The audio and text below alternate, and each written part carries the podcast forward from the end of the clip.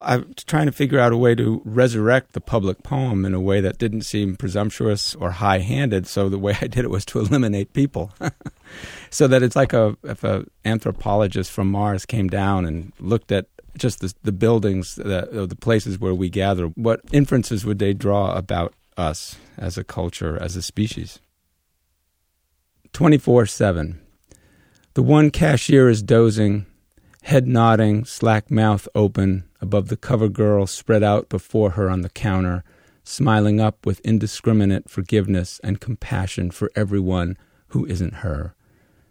Only the edge is visible of the tightly spooled white miles of what is soon to be the torn off inch by inch receipts, and the beam of green light in the black glass of the self scanner drifts free in the space that is the sum of the cost of all the items that tonight won't cross its path.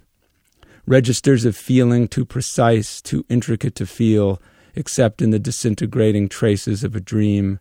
panopticon of cameras cutting in timed procession from aisle to aisle to aisle on the overhead screens above the carts asleep inside each other,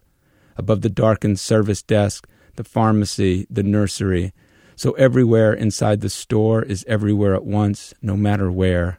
eternal reruns of stray wisps of steam that rise from the brightly frozen, of the canned goods and foodstuffs stacked in columns, onto columns, under columns, pushed together into walls of shelves, of aisles, all celestially effacing any trace of bodies that have picked, packed, unpacked, and placed them just so, so as to draw bodies to the pyramid of plums, the ziggurats of apples and peaches, and in the bins the nearly infinite gradations and degrees of greens, misted and sparkling.